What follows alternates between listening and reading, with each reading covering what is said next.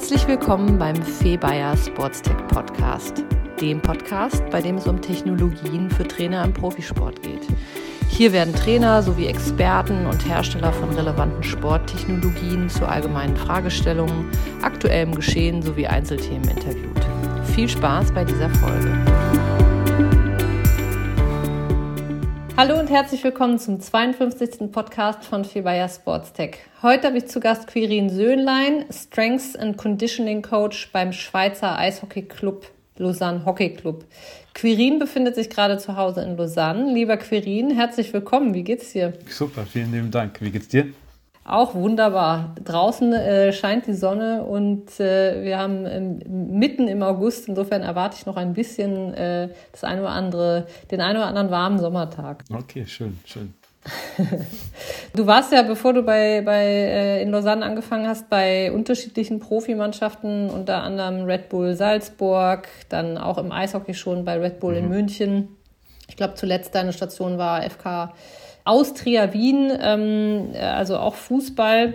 bevor du dann eben letzten Endes letzte Saison zu Susanne gewechselt hast. Zeitgleich gab es bei euch dann, ich glaube auch mehr oder minder zu, zu der Zeit, wo du gewechselt hast, auch einen Besitzerwechsel im Verein. Und wir beide hatten ja dann vor allem viel miteinander zu tun die letzten Wochen und Monate, weil ihr ja, ich, ich nenne das mal, weil ihr regelrecht eine Technologieoffensive Offensive gestartet habt, mhm. bei der ihr eben viele neue Technologien mhm. im Stab eingeführt habt. Mhm. Und das ist, äh, wie du schon ahnen kannst, genau äh, das Thema, über das ich mit dir heute gerne sprechen würde, zumindest darüber auch den, den Einstieg mit dir wählen wollen würde. Vielleicht mal, um da, um da reinzugehen, Technologieentscheidungen sind immer ganz maßgeblich davon geprägt, dass du jemanden im Verein hast, der das der solche Entscheidungen treibt. Ähm, oder eben auch ja diese Offensive, wie ich es jetzt bei euch genannt habe. Ähm, wer ist denn der Treiber da bei euch und, und was sind auch da die dahinterliegenden Ideen dabei? Ähm, unser Verein ist übernommen worden von zwei ähm, Billionären, die beide ihr Geld im IT-Bereich gemacht haben. Ähm, daher ist von ihrer Seite schon mal ein grundsätzliches Interesse für IT-Thematiken oder Problematiken bei uns im Sport äh, vorhanden. Und ähm, die waren eigentlich relativ schnell offen dafür. Es hat dann nur leider fast ein Jahr gedauert, bis wir alles ähm, so machen konnten und so bestellen konnten, wie wir es gerne gehabt hätten, aufgrund der Corona-Situation. Der Verein hat relativ viel ähm, Verluste geschrieben das letzte Jahr durch die mangelnden Zuschauereinnahmen und durch die ganzen anderen ähm, Business, äh, Business-Themen, die im Verein gemacht werden. Ähm, also der Verein ist nicht nur ein Eishockey-Club, sondern auch ein Event-Club der Konzerte, äh, Live-Konzerte oder zum Beispiel so jemanden wie den Cirque du Soleil ähm, anstellt und dann ähm, in Lausanne präsentiert. Ähm, und durch, das, durch diese, dieses Ausfallen dieser Events ist da relativ viel, mhm. ein relativ großer Verlust äh, entstanden. Und deswegen hat das ein Jahr gedauert, bis wir dann das Okay für ähm, die große Technologieoffensive bekommen haben. So groß war sie auch nicht, es war im Prinzip nur die Smarterbase und ein paar andere kleinere Sachen.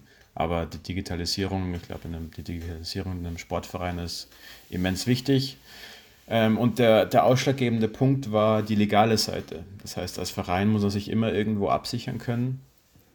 Ähm, und die Dokumentation der eigenen Arbeit ist ähm, gerade dann der medizinischen Arbeit, weil meistens dann die Problematiken da entstehen, ist, denke ich, das Wichtigste für alle Vereine, dass sie dort mhm. auf einem soliden Bein stehen. Ja, aber in eurem Fall hilft es natürlich schon mal immens, wenn die Besitzer, ich sag mal, sehr IT-affin ähm, sind. Das macht natürlich solche Entscheidungen schon mal deutlich Leichter, ja. angenehmer, sage ich so mal so. Da muss man auf der einen oder anderen Ebene vielleicht weniger Überzeugungsarbeit leisten. Genau. Du hast es jetzt schon äh, erwähnt, äh, Smarterbase, unser Athletenmanagementsystem. system äh, habt ihr jetzt eingeführt. Ähm, du hast auch schon ein bisschen äh, kurzes Stichwort äh, genannt, äh, in welche Richtung ihr das nutzt. Ähm, aber genau, erzähl uns da vielleicht nochmal so ein bisschen umfassender, ähm, was ihr genau mit Smarterbase macht und wo da eventuell auch die Reise mit hingehen soll. Mhm.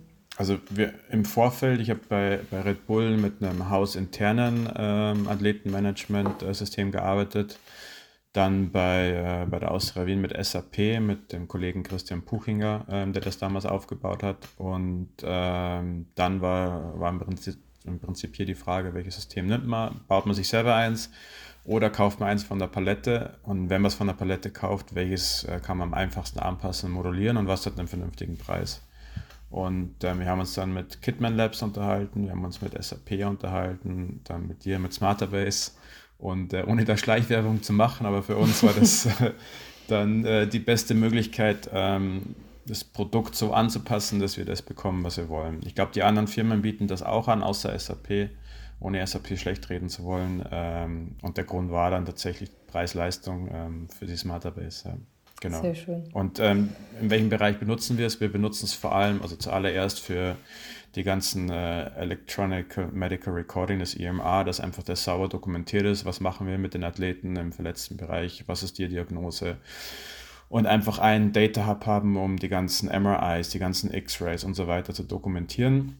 Und dann natürlich in weiterer Folge benutzen wir das einfach für das äh, normale Athletenmanagement in einem Club. Das heißt, äh, die Eistrainer ähm, bilden ihre ähm, Coaching-Sessions ab. Äh, wir haben unsere äh, Team-Schedule da drauf. Wir machen die ganzen Wellness-Scores. Ähm, wenn wir dann Kinexon auch noch bekommen, also ein LPS-System, wird die, ganzen Dat wird die ganze Datenanalyse dort auch ablaufen. Ähm, das heißt, so gesehen ist, äh, egal welches der drei Systeme, Smarterbase, Kidman Labs oder SAP, ist quasi ein zentralisierter Data Hub, wo du dann auf die Daten zentralisiert zugreifen kannst und die Daten dann, wenn du möchtest, statistisch äh, vernünftig auswerten kannst oder in schönen Dashboards präsentieren kannst, wenn gewünscht.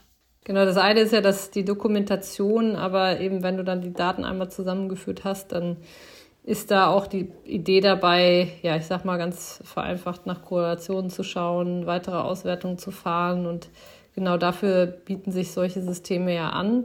Ähm, das ist im Profisport ja tatsächlich auch immer noch recht verbreitet, also Excel, Stichwort. Mhm. Es gibt ja auch viele Vereine, die dann zwar Athletenmanagementsysteme haben, aber dann doch noch die eine oder andere Kalkulation doch lieber e-, über Excel machen, weil das einfach in deren oder mit deren bestehenden AMS-Lösungen ja einfach nicht so einfach ist wie mit Excel.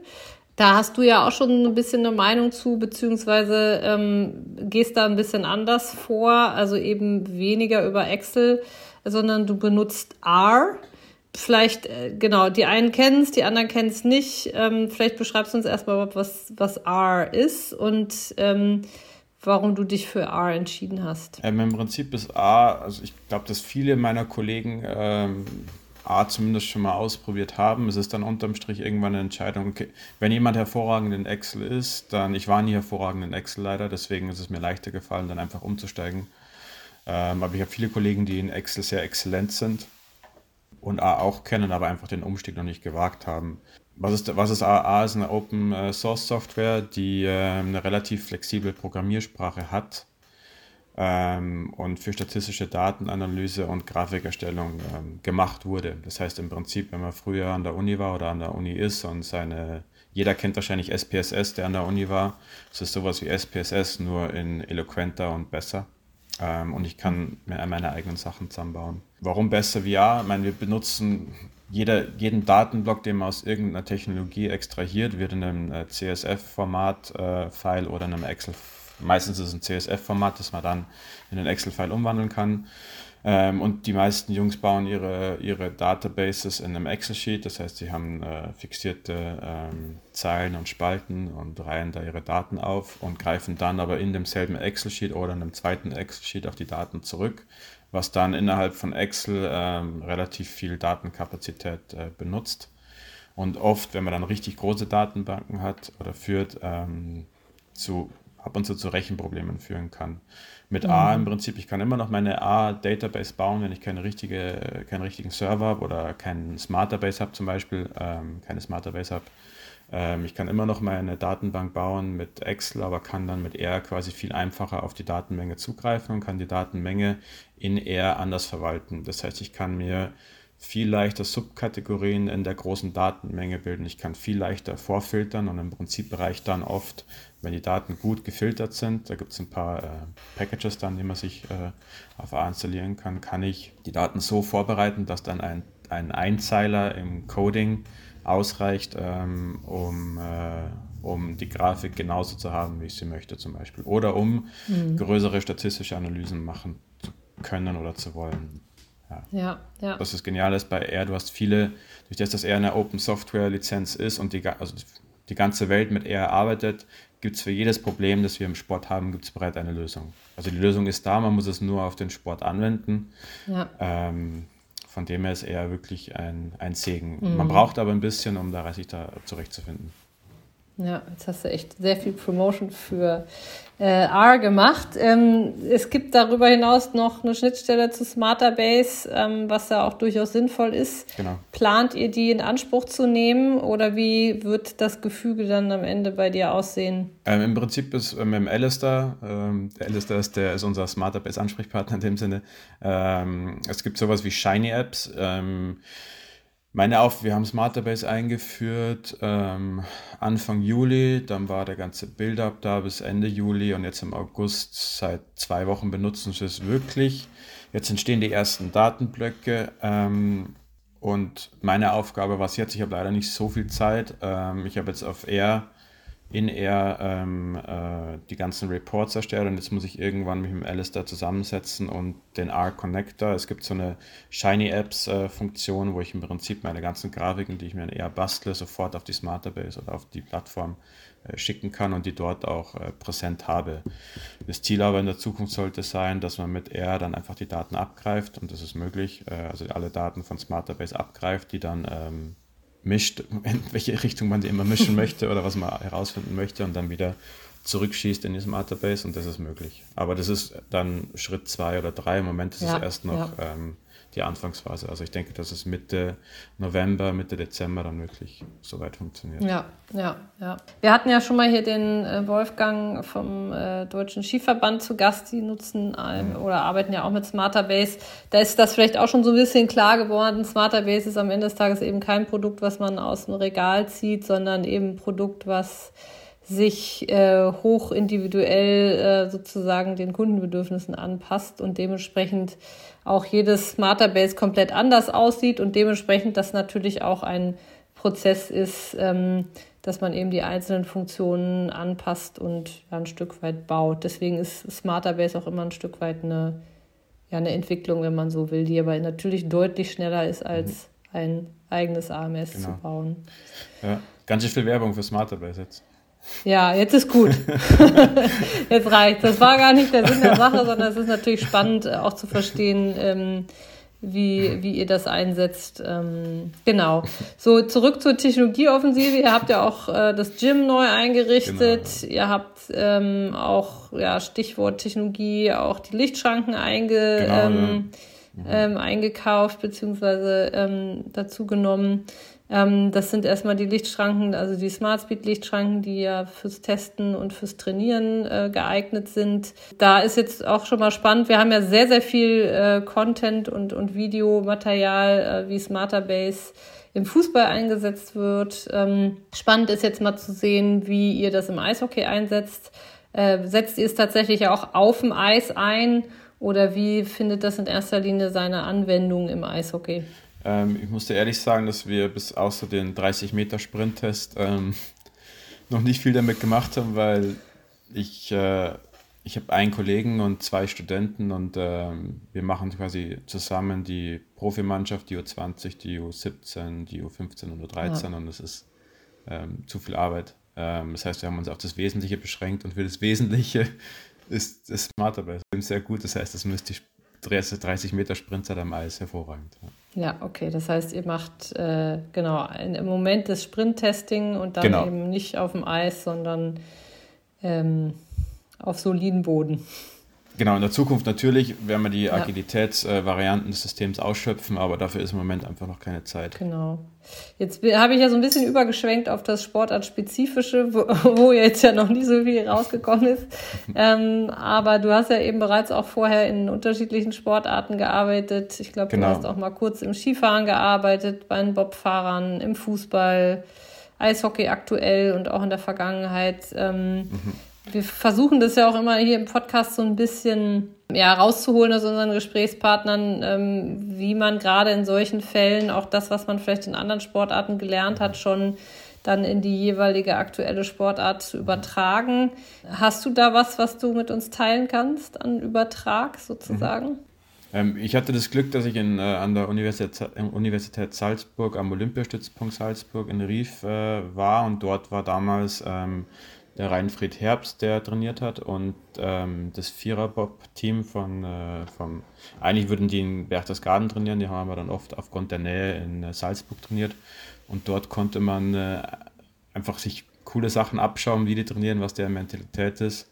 Und dann, ich war selber Fußballer, habe aber selber lang Basketball gespielt, ähm, früher auch ein bisschen Eishockey, das heißt, ich war selber immer sehr polysportiv und dann hatte ich die Chance, im Fußball zu arbeiten und im Eishockey zu arbeiten und ähm, es ist interessant, die Kulturen alle kennenzulernen und zu sehen. Ähm, man kann sich vieles aus dem Fußball abschauen, man kann sich vieles aus dem Eishockey abschauen. Ähm, konkretes Beispiel wäre, ähm, der Fußball ist einfach hervorragend organisiert im Vergleich zum mhm. Eishockey auf vielen Ebenen. Mhm. Der Fußball ist unfassbar gut organisiert und versteht diese ähm, Top-Down-Strategie ähm, wirklich effizient umzusetzen und wirklich viel Geld damit zu verdienen. Ähm, mhm. Also der Fußball ist da wirklich genial aufgestellt.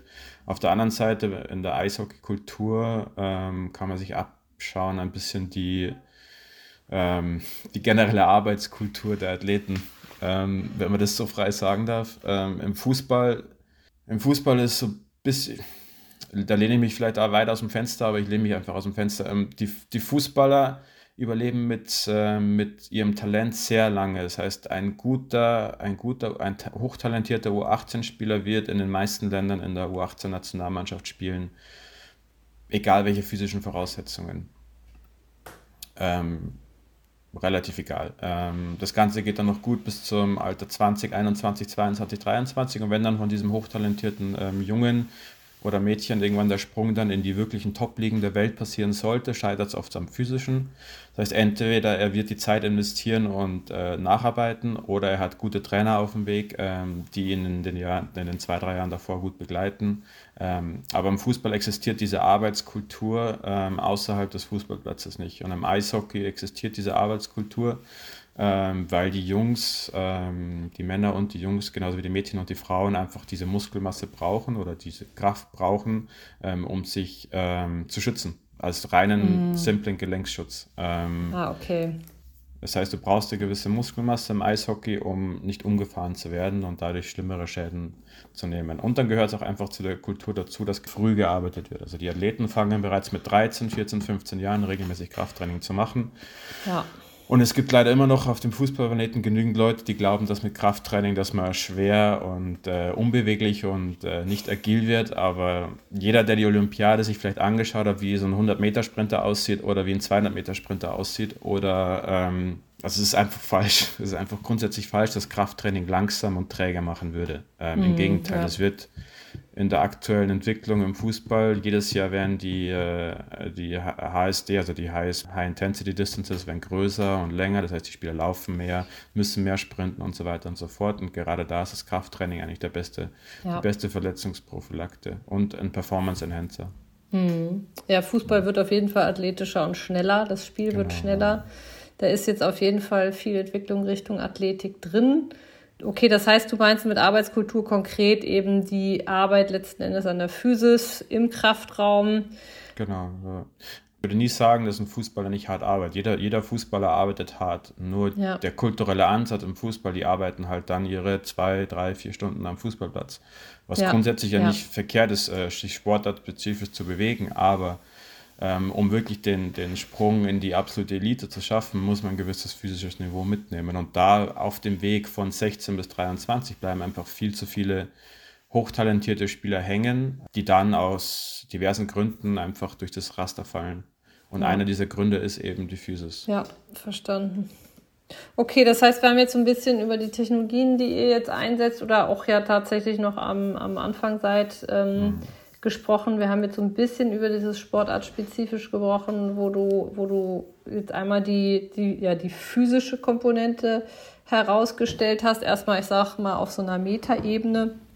Gibt es vielleicht sonst noch Punkte, die dir einfach auffallen im sportartübergreifenden Vergleich oder eben auch wirklich ganz konkret zu sagen, das und das habe ich mir vom Fußball fürs Eishockey abgeguckt oder vielleicht sogar von den Skifahrern oder Bobfahrern, mhm. was du eigentlich, was mittlerweile vielleicht sogar Teil deiner eigenen Philosophie oder des Aufbaus des Trainings geworden ist oder, oder wie auch mhm. immer.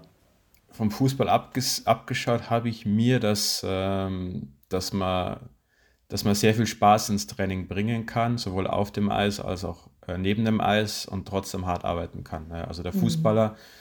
Der Fußballer möchte meistens immer Spaß im Training haben und die Komponente fehlt zum Beispiel im Eishockey ein bisschen. Das mhm. ist alles, ähm, sie arbeiten sehr hart, aber es ist auch dann oft sehr ähm, engstirnig und mit wenig Spaß. Das heißt, okay. da die Spaßkomponente reinzubringen, ähm, neben der harten Arbeit, ist sicher, sicher ganz äh, witzig und intelligent, gerade wenn man die Motivation der Athleten hochhalten möchte.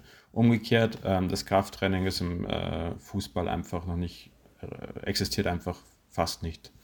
Von den Skifahrern kann man sich abschauen, ähm, einfach diese Saisonsportart, dass sich Athleten fast vier oder fünf Monate so hart vorbereiten für so eine kleine ähm, Einsatzphase und ja. da wirklich sich in dieser Vorbereitung sich durch die Hölle quälen, mhm. ähm, um auf einem gewissen Niveau zu sein, nur um dann ähm, leider bei vielen Skifahrern oft unterbezahlt ähm, zu harten Wettkampfbedingungen mit hartem Reisestress äh, zu arbeiten. Also die mhm. Mentalität, ähm, auch bei den Bobfahrern ähnlich, ähm, ist einfach genial. Hm, ja, mhm.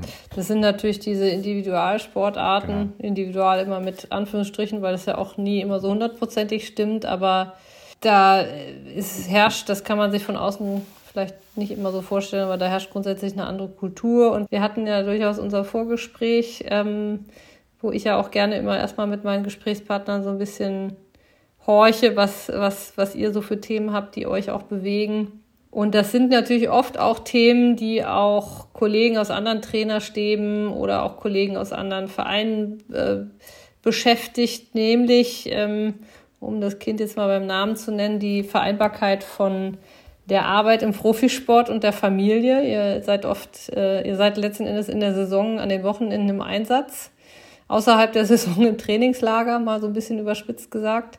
Da bleibt ja wenig Zeit für die Familie. Ähm, Vielleicht mhm. fangen wir erstmal mit dir an, wie du das managst, beziehungsweise wie du dir das wünschst. Ähm, ich würde gerne mehr Zeit für meine Tochter haben oder für die Familie, aber das ist aufgrund der Arbeitssituation nicht möglich.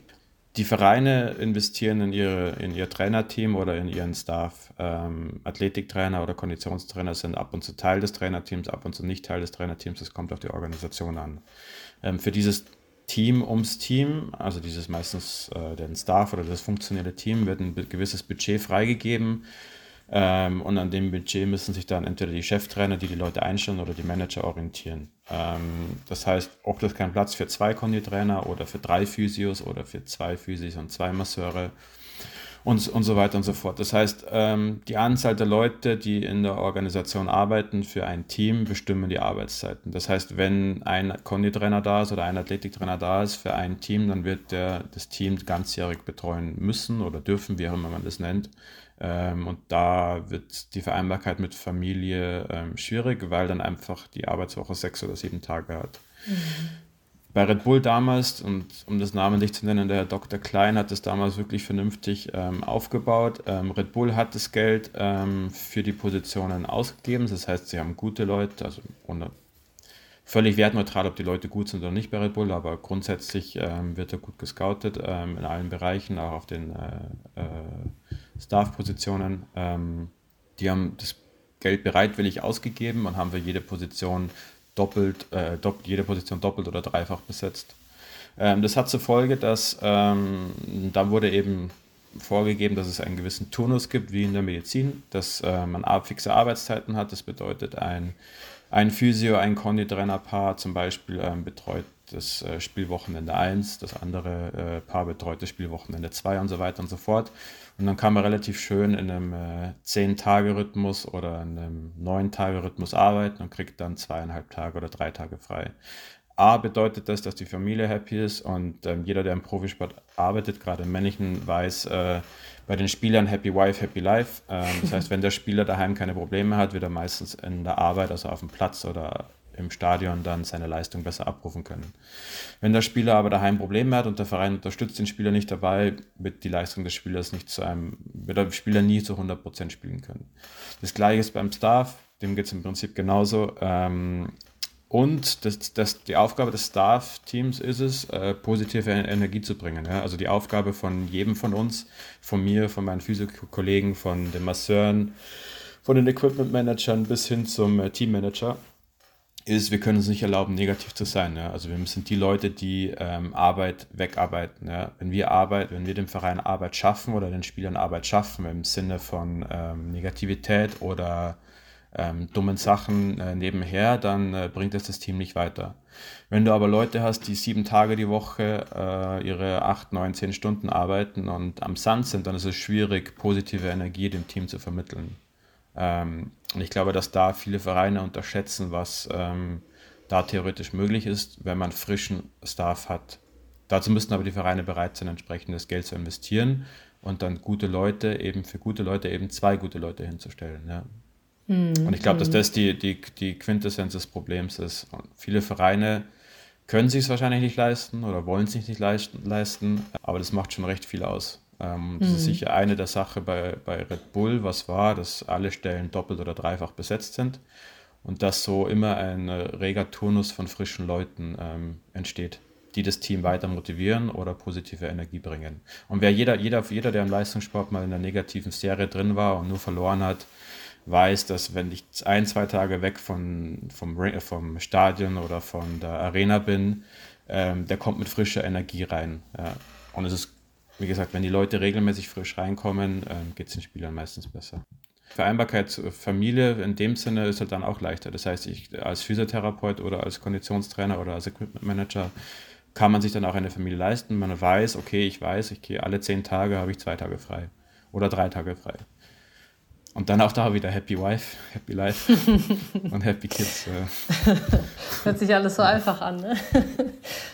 Ich glaube, so schwer ist das es nicht. Das stimmt. Ja, das stimmt. Aber ähm, nochmal so ein bisschen zurück zu dem, was du gesagt hast. Also einerseits sagst du ja, Red Bull hat auch das Budget, dann auch eben einfach die Leute oder die mehr Leute einstellen zu können, um letzten Endes mitarbeiterfreundlich ähm, die Arbeitszeiten gestalten zu können. Jetzt mhm. gibt es ja viele, viele Vereine in anderen Sportarten oder auch ähm, ja sogar im Fußball, äh, die einfach nicht äh, so ein Budget haben. Also schon allein in der ersten Bundesliga haben wir ein enormes Budgetgefälle. Was könnte mit einem wenigen Budget die Lösung sein? A, oder anders gefragt, ist es wirklich das Budgetthema oder ist es eigentlich nur die Frage, ja, wie ich sozusagen mein, mein Budget verteile für welche Ausgaben.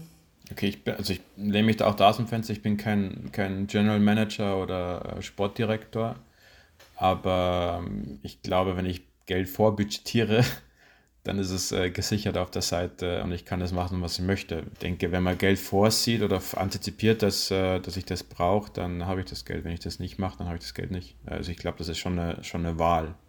Ja, ähm, ich ja. bin mir bewusst, dass in, in, der, in dem Schnitt, also wir reden hier vom, vom absoluten Profibereich, ja, ähm, in der Schnittstelle von ähm, semi-professionellen Clubs wird es nicht anders gehen und auch da wird dann die Betreuung wahrscheinlich nicht so intensiv sein, aber ich glaube, jeder Profi-Club äh, könnte es sich leisten und findet eine Lösung. Eine Alternativlösung wäre über Studentenprogramme, wenn man eine gute Universität äh, nebenbei hat, es vielleicht aufzufangen. Ähm, das gleiche geht mit Physioschulen, das gleiche geht mit Masseurschulen. Ich glaube schon, dass da gute Mittel und Wege geben würde, das aufzufangen. Einfach um mehr Staff zu haben. Ähm, aber wir im Sport, im Profisport leben dann schon auch sehr oft in einer Riesenblase, ähm, was, das, was die Thematiken angeht. Das heißt, es ist nicht so leicht zu beantworten, denke ich. Mm, ja, ja. Die Frage ist natürlich auch, warum das so viele in Kauf nehmen, ne? um das jetzt mal ganz offen oh, anzusprechen. Fame mit Sicherheit Fame. Also es ist einfach, also ich glaube, jeder, der selber Sportler war und dann im Sport arbeitet, macht es äh, aufgrund der Liebe zum Sport. Ähm, ja. Außer der Cheftrainer, der, der, der sehr, sehr viel Geld verdienen wird, zumindest im Fußball, im Eishockey, Basketball, Handball. Ähm, der Staff wird normal bezahlt in den meisten Fällen. Ähm, und Le die Leute, die das machen, machen das aufgrund der Liebe zum Sport und äh, aufgrund der Liebe zum Adrenalin. Ähm, ja, Wettkämpfe sind äh, exciting und äh, machen Spaß und Bock auf mehr. Und jeder, der schon mal gewonnen hat, weiß, dass äh, Gewinnen richtig geil ist. Und jeder, jeder möchte das wahrscheinlich gerne wiedererleben. Ja. ja. Ja, ja. Ich denke auch, es ist so die Mischung. Also ich glaube, wir alle hier, ähm, die wir uns im Sport bewegen, tun das in erster Linie aus einer Begeisterung und aus einer Leidenschaft für den Sport. Aber ich denke auch, wenn man im Stab arbeitet und da teilweise eben gerade auch das Thema Arbeitszeiten, die teilweise doch wirklich sehr extensiv sind, sage ich mal, in Kauf nimmt, dass ähm, ich kann auch mir vorstellen, dass einfach ja, Teil dieses Teams zu sein, ähm, da, ich sag mal, da entsteht ja auch eine andere Form von Verbindung, ähm, dass das natürlich auch im sozialen Kontext sehr spannend ist, ja, einfach Teil von so einem Team sein zu können und, und ähm, das alles drumherum so miterleben zu können. Ne? Auf alle Fälle und vor allem ist es äh, ganz gravierend anders zu anderen äh, Jobs auf dieser Welt. Ähm, wenn man so in einem Team arbeitet, ähm, wir alle haben unsere drei, vier, fünf, sechs besten Freunde, aber wenn du in einem Team arbeitest, bist du temporär begrenzt auf deinen Arbeitsvertrag, gell? aber ihr seid im Prinzip mehr als Kollegen in einem Team. Also egal, ob das jetzt Cheftrainer mit Assistenztrainer ist oder ob das die Physis untereinander sind oder der Konditionstrainer mit den Physis oder der Konditionstrainer mit dem Cheftrainer und den Assistenztrainern. Und es entsteht eine ganz andere Teammentalität und ein ganz anderes äh, Arbeitsgefühl als in der echten Arbeitswelt. Das heißt, viele dieser Extrastunden und extremen Arbeitszeiten werden dadurch aufgefangen, weil die Arbeit auch echt Spaß macht. Ja, ja, und weil man gut im Team funktioniert und einfach das da gut läuft. Ja. Ähm, gerade wenn es gut läuft, macht es dann besonders viel Spaß und das ja. macht einen dann bestimmt auch, oder das, das ist natürlich dann auch ein Ausgleich ähm, für die ein oder andere Extrastunde. Ja, genau. Und so insofern ist das, fand ich das mal sehr spannend, da mal einzutauchen, weil das von außen betrachtet vielleicht auch nicht immer so ganz äh, offensichtlich ist, dass da eben schon auch seitens der Trainer, des Funktionsteams einfach harte Arbeit dahinter steckt, ähm, teilweise wirklich extreme Arbeitszeiten dahinter stehen ähm, und dass das natürlich alles nicht immer nur Gold ist, was glänzt nach außen, sondern eben, ja, dass, dass das durchaus auch eben mit, mit Schwierigkeiten verbunden ist. Also ich will jetzt nicht hier, mich hier hinstellen als, ähm, als jemand, der sich jetzt beschwert über Arbeitszeiten, weil es eine Wahl ist. Also ich mache das seit fast zehn Jahren und es ist eine bewusste Wahl. Also ich könnte jederzeit sagen, okay, ich ja. mache einen normalen Bürojob. Also es ist nicht so, dass ich mich beschwere, ja. aber es gibt einfach aus gewissen Gesichtspunkten sicherlich äh, Verbesserungspotenzial. Ja. Ja, nee, aber nichtsdestotrotz finde ich das dennoch mal einen spannenden Blick, weil das, das ist schon ein Thema, über das wir so bisher noch nicht gesprochen haben. Und das ist natürlich auch ein Thema, was mir aufgrund meiner täglichen Arbeit auch ständig begegnet und ähm, was auch viele deiner Kollegen beschäftigt. Insofern freut mich, dass das, das hier auch mal ja, seinen Platz gefunden hat. Ein Highlight ist auf alle Fälle eine gute Kaffeemaschine. Jeder, der wirklich, also eine gute Kaffeemaschine ist, glaube ich, die beste Investition eines jeden Clubs. Eine Kaffeemaschine mit einem guten Kaffee ist äh, ist viel wert. Das ist ja. ganz, ganz, ganz, ganz viel wert. Aber ich glaube, für jeden, der Kaffee trinkt, und das ist, glaube ich, doch immer noch die Mehrheit der Bevölkerung, trifft das zu. Guter Kaffee ist wichtig. ja, cool. Wir haben so ein bisschen zu Anfang doch sehr schnell, sehr intensiv über Technologien gesprochen. Jetzt haben wir über wirklich eine komplett andere Komponente gesprochen. Trainerstab, äh, Arbeitszeiten wenn man jetzt sich vielleicht so ein bisschen abschließend die zwei Themen nimmt und zusammenpackt, was denkst du denn, was in diesem ganzen Gefüge ähm, natürlich auch was, was Arbeitspakete, was, was ähm, vielleicht auch Arbeitszeiten oder Arbeitsorte betrifft, was denkst du, was die Technologie für den Profisport in Zukunft tun wird, wie, welche Rolle sie da einnehmen wird für euch?